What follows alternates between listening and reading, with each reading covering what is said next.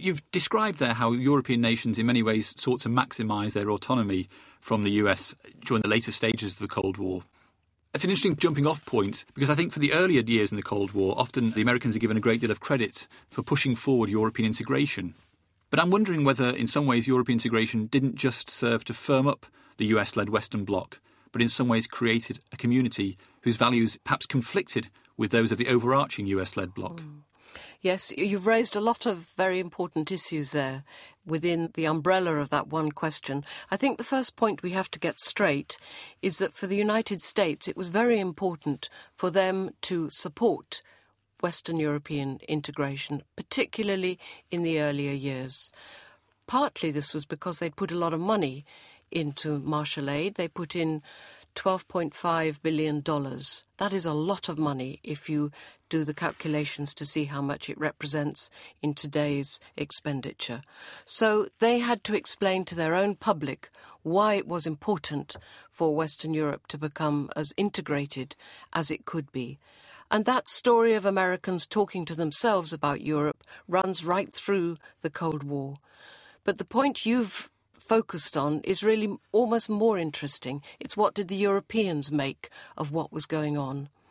And it is true, and I'm of the belief that early on you can say that the European community was, in a sense, a nested community, snuggled safely under the nuclear protection, the NATO protection. The military security was delivered from the United States, and it was within that cradle of protection that the West Europeans could begin to develop to revitalise, to modernise, to bring up their welfare states to much higher standards.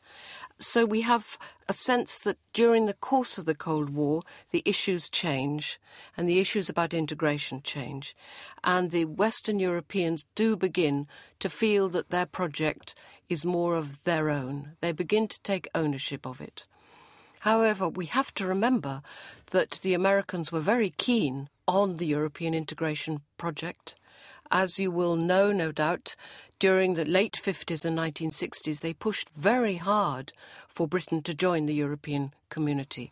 And the British applied very reluctantly in 1961, and they applied pretty reluctantly again in 1967. So you have Western pressure all the time, American pressure all the time upon the integration project.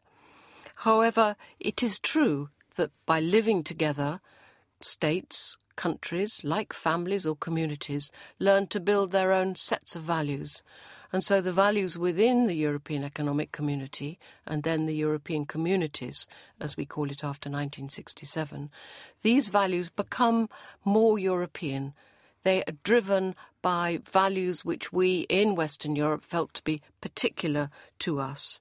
And this was helped by the Council of Europe which is another ideas based international organization, which is founded in 1949, well before the European Economic Community. And this set out values of individual freedoms, the rule of law, equality before the law, citizenship, property rights, religious rights, etc. And the United States is not a member of the Council of Europe, it is a European institution. So over time, the Europeans do very slowly, very incrementally, acquire some of their own ways of looking at the world, which isn't always an American way of looking at the world. It's particularly interesting that this does not apply to foreign policy early on. When it comes to foreign policies, Western European states are very happy to organize their own foreign policy or to work through NATO. They don't even begin to talk about coordinating their foreign policies until the 1970s. So, up until that period, the Western Europeans are very happy to leave foreign policy to the greater powers through their own national experiences and their own relationships with NATO. The Open University. For more information, go to www.open.edu forward slash iTunes U.